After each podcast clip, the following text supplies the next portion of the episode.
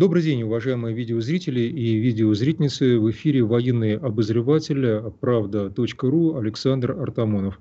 Мой сегодняшний эфир посвящен теме, ну, скажем так, которая достаточно уже, может быть, освещена в нашей прессе, но я все-таки постараюсь добавить этому э, какую-то, так сказать, новизну. Ну, хотя бы потому, что речь пойдет об Азербайджане, уже интересно. Обычно мы любим говорить об Армении, а мы тут будем говорить со стороны Азербайджана и э, в том числе не просто о Нагорном Карабахе, а о прямых ответах э, Эльхама Алиева, президента Азербайджана, на заданные мною вопросы э, в ходе большой пресс-конференции, которая состоялась в конце февраля в Баку на Бакинском бульваре, иначе называется бульвар нефтяников или Садлик, в самом-самом центре столицы Азербайджана. Итак, дело в том новом я бы сказал, политическом курсе, который намерен проводить Азербайджан после окончания войны в Нагорном Карабахе. Кстати, слово «война» применяется мною абсолютно официально. Это не журналистский термин, в связи с тем, что именно так этот конфликт называет Ильхам Алиев. И сразу быка за. Алиев э, заявил, что его страна готова к срочному подписанию мирного договора, потому что сейчас у нас есть, напомню, трехсторонняя московская декларация, которая под эгидой России, в чем действительно уникальная роль нашей страны, э, была подписана представителями как Армении, э, так и верховным руководством, естественно, Азербайджана. И э, она является, естественно, первым этапом. Фактически глава государства Эльхам Алиев считает, что речь идет ну, о неком акте о капитуляции. То есть акт о капитуляции, наверное, еще только стоит составить, но, э, тем не менее, как иначе, тут мы полностью, наверное, будем согласны с президентом, обозначить абсолютную победу одной страны, которая сумела занять э, всю ту территорию, которая официально, напомню, по всем международным договорам, по трем резолюциям ООН, является территорией Азербайджана и которая малой кровью была возвращена этой стране. Казалось бы, многие вещи из того, что я сейчас сказал, вы знаете, но кое-что вы, наверное, все-таки не знаете или кое-что э, несколько было не в кадре. А что именно? Да, действительно, и это стоит об этом говорить, э, президент Азербайджана нацелен на мир, то есть на то, чтобы отстроить отношения с Арменией после того, как э, Нагорный Карабах вернулся своему законному владельцу, то бишь Азербайджану. Тем не менее, это для всех тех, кто глубоко в теме, я поставлю точки над «ё», президент Азербайджана, естественно, не забывает о трагедии Хаджалы от 1992 года и о том, что в Гянже только что во время конфликта был прицельным огнем СКАДа а, разрушен, частично разрушен жилой дом. Пострадало около 40 человек, из них более 10 а, детей. Там были, естественно, и женщины, это гражданское население. И этот действительно а, акт совершенно неправильный, ненормированный, для, э, ненормальный, я бы сказал, бы, для вооруженного конфликта агрессии. Агрессии против мирного населения. Никакого военного смысла разрушения гражданского дома в Гянже не было.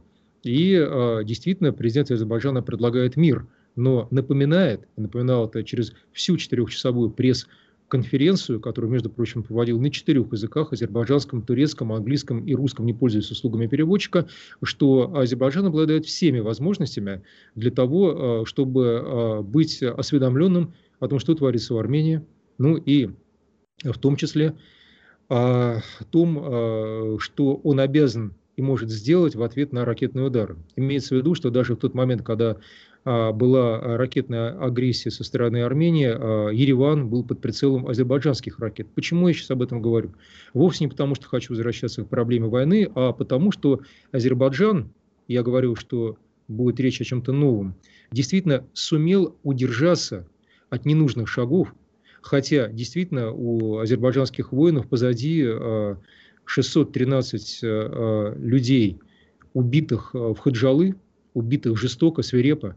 Я не хочу передавать подробности, но, поверьте, беседовал с очевидцами, и в том числе видел фотографии, есть у меня и видеосъемка, в том числе э, детей, прибитых гвоздями к стенам, с выжженными глазами, со спортными животами. Это все действительно имело место быть. Это была политика террора, направленная на выселение азербайджанского населения 750 тысяч человек, которые сейчас ждут своего возвращения домой, но домой вернуться не могут, ибо им не было, имеется в виду им, азербайджанцам, передана карта минных полей, и территория по-прежнему невозможна к заселению. Нету инфраструктуры, разрушены дороги, нет ни одного целого дома. и невозможно перемещаться по ней, сеять зерно, пасти скот, так как все абсолютно в минах. И тем не менее, Азербайджан говорит о мире. И мир этот направлен на а, удивительные вещи, на построение а, экономического, ну, некого партнерства с Россией и в дальнейшем, как я понимаю, надеются азербайджанцы, даже с Арменией, при том условии, что а, армяне продолжают жить на территории Азербайджана. Я специально проверял, 35 тысяч людей армянского происхождения, большей частью это женщины, они замужем за азербайджанцами, живут, нет никаких репрессий ни против них, ни против их детей. Армянские церкви не закрывались, григорианские, даже во время войны, в том числе собор, который я имел возможность посетить, который находится в самом центре Баку. Естественно, никто а, никаких, а, ну, скажем так, агрессивных действий против паства не предпринимал. И это тоже политика Азербайджана. Почему азербайджанцы так поступают? У них есть силы, у них есть возможности, у них есть хорошие партнеры. Турция, которая действительно помогает сейчас в поддержании мониторинга территории Нагорного Карабаха, поддержании мира, а, Иран, который опять-таки намерен а, дружить, партнерствовать и общаться с Азербайджаном, другие страны. И почему же Азербайджан все-таки а, говорит о том, что хочет, чтобы и армяне в том числе жили на территории Азербайджана по очень простой причине. Азербайджан мыслит себя как многоэтническое и многоконфессиональное государство. И это никоим образом в моих глазах не умаляет, а, скажем так, достоинство азербайджанцев. Прямо наоборот.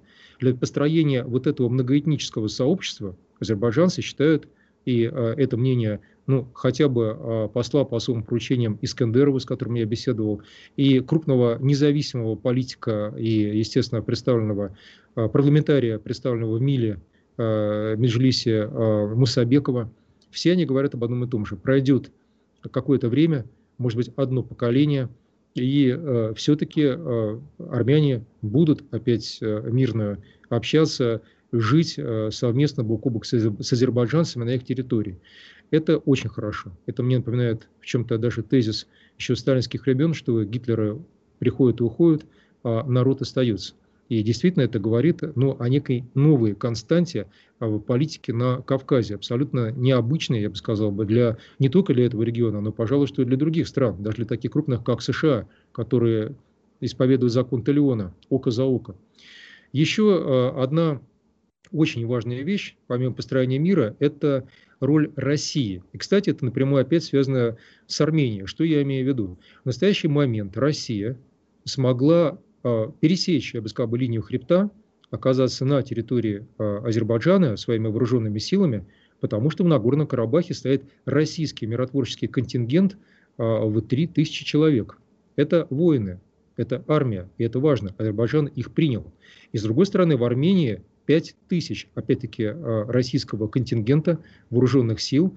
И очень любопытно, что планы восстановления Нагорного Карабаха Азербайджан включил строительство дороги на Армению. То есть, казалось бы, зачем строить дорогу в сторону а, страны агрессора, которая только что закончила а, с вами войну. И тем не менее, еще раз это доказывает, что уже с экономического ракурса, с, в экономической плоскости эта дорога Азербайджану необходима. А почему?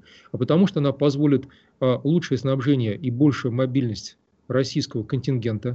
То есть получается, что Азербайджан и об этом заботится. Эта дорога а, неким образом расширит возможности Лачинского коридора.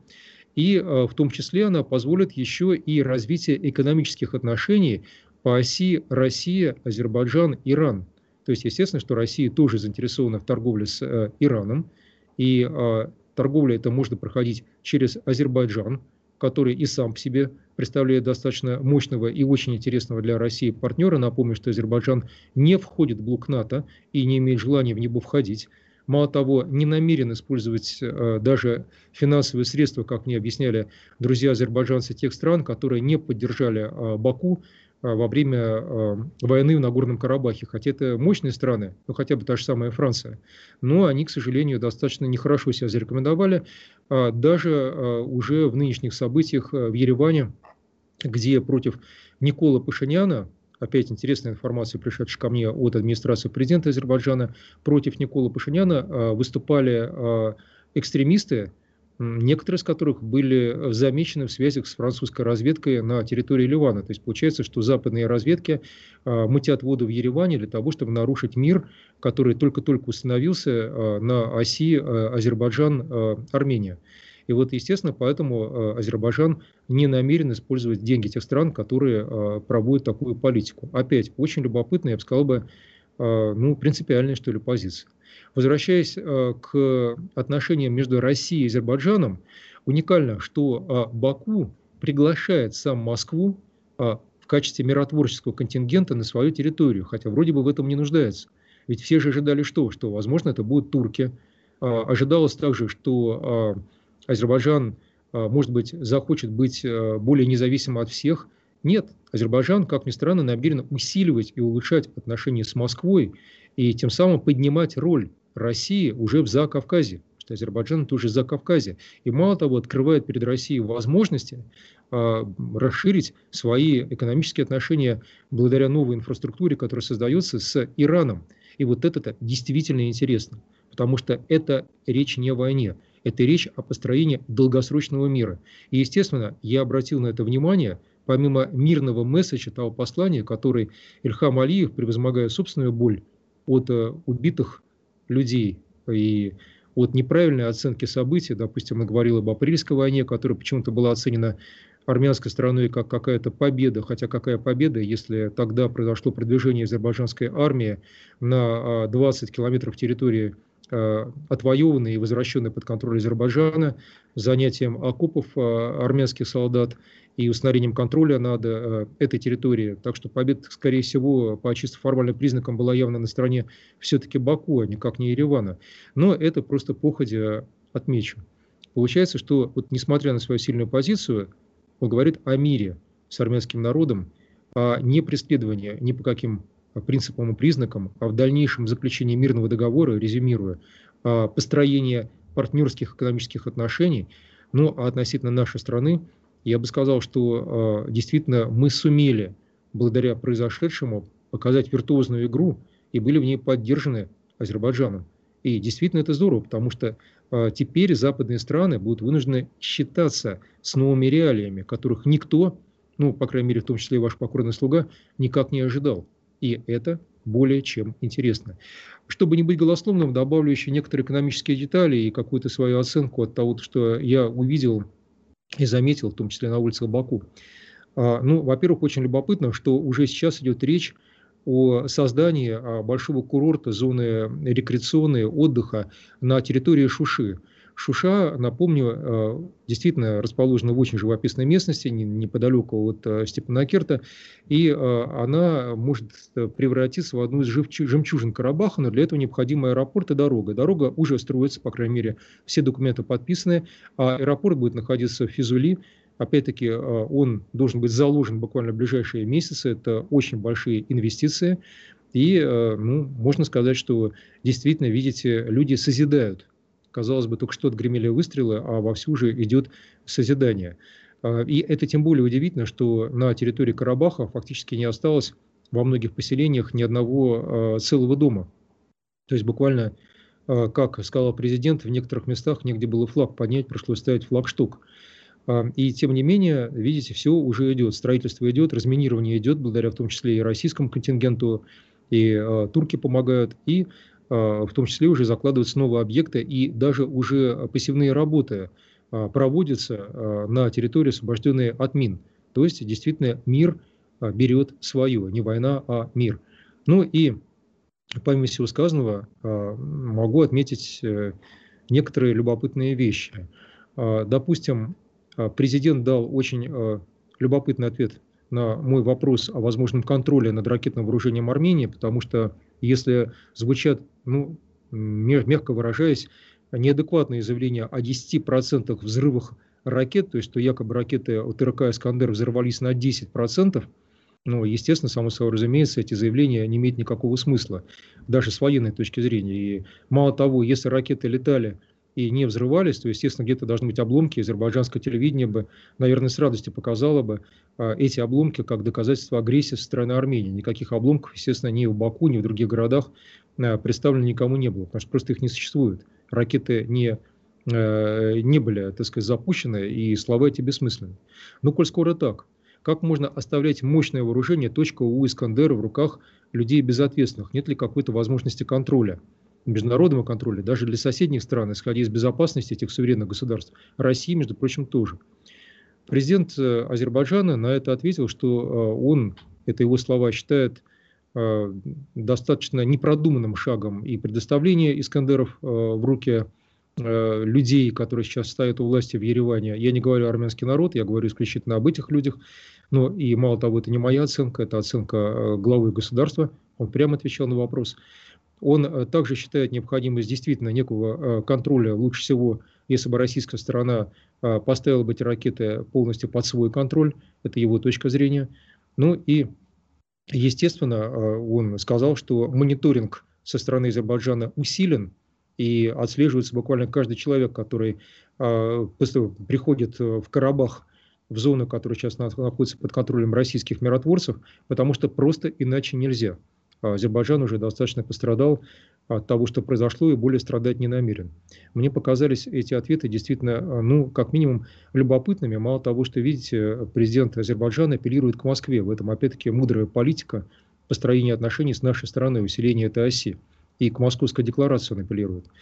А также я задал вопрос о военно-техническом сотрудничестве с Азербайджаном. Опять-таки, без победных криков а, в стиле «Ура, Кабура», Могу сказать, что э, президент Азербайджана, отвечая на мой вопрос, сказал, что э, азербайджанская армия будет использовать турецкий опыт, потому что э, турки достаточно хорошо показали эффективность предложенной им тактики в помощь и в поддержку, в поддержку, скажем так, своих азербайджанских братьев. Но военно-техническое сотрудничество с Россией, наверное, усилится. На сегодня существует пакет в 5 миллиардов долларов – 3 миллиарда уже освоено, осталось 2 миллиарда.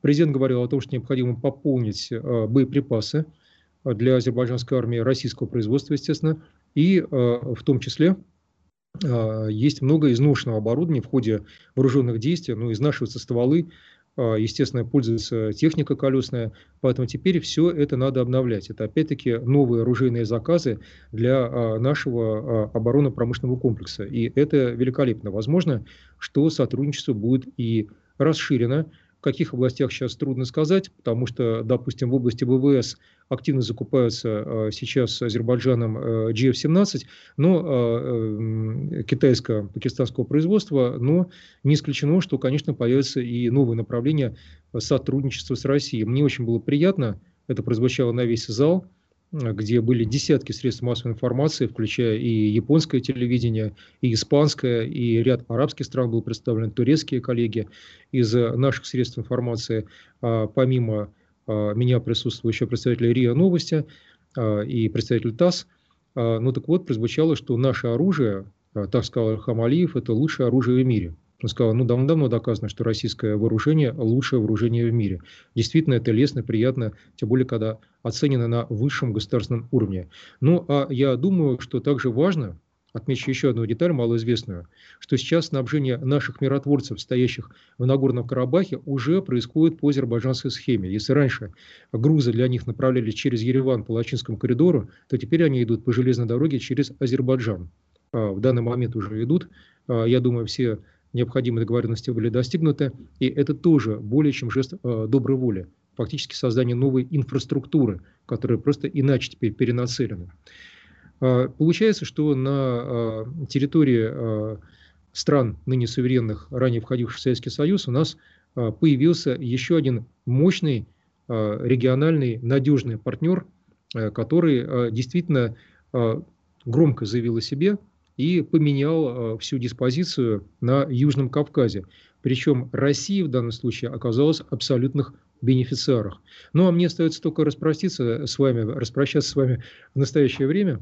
А, в эфире правда.ру с вами был военный обозреватель Александр Артамонов. До новых встреч. До свидания.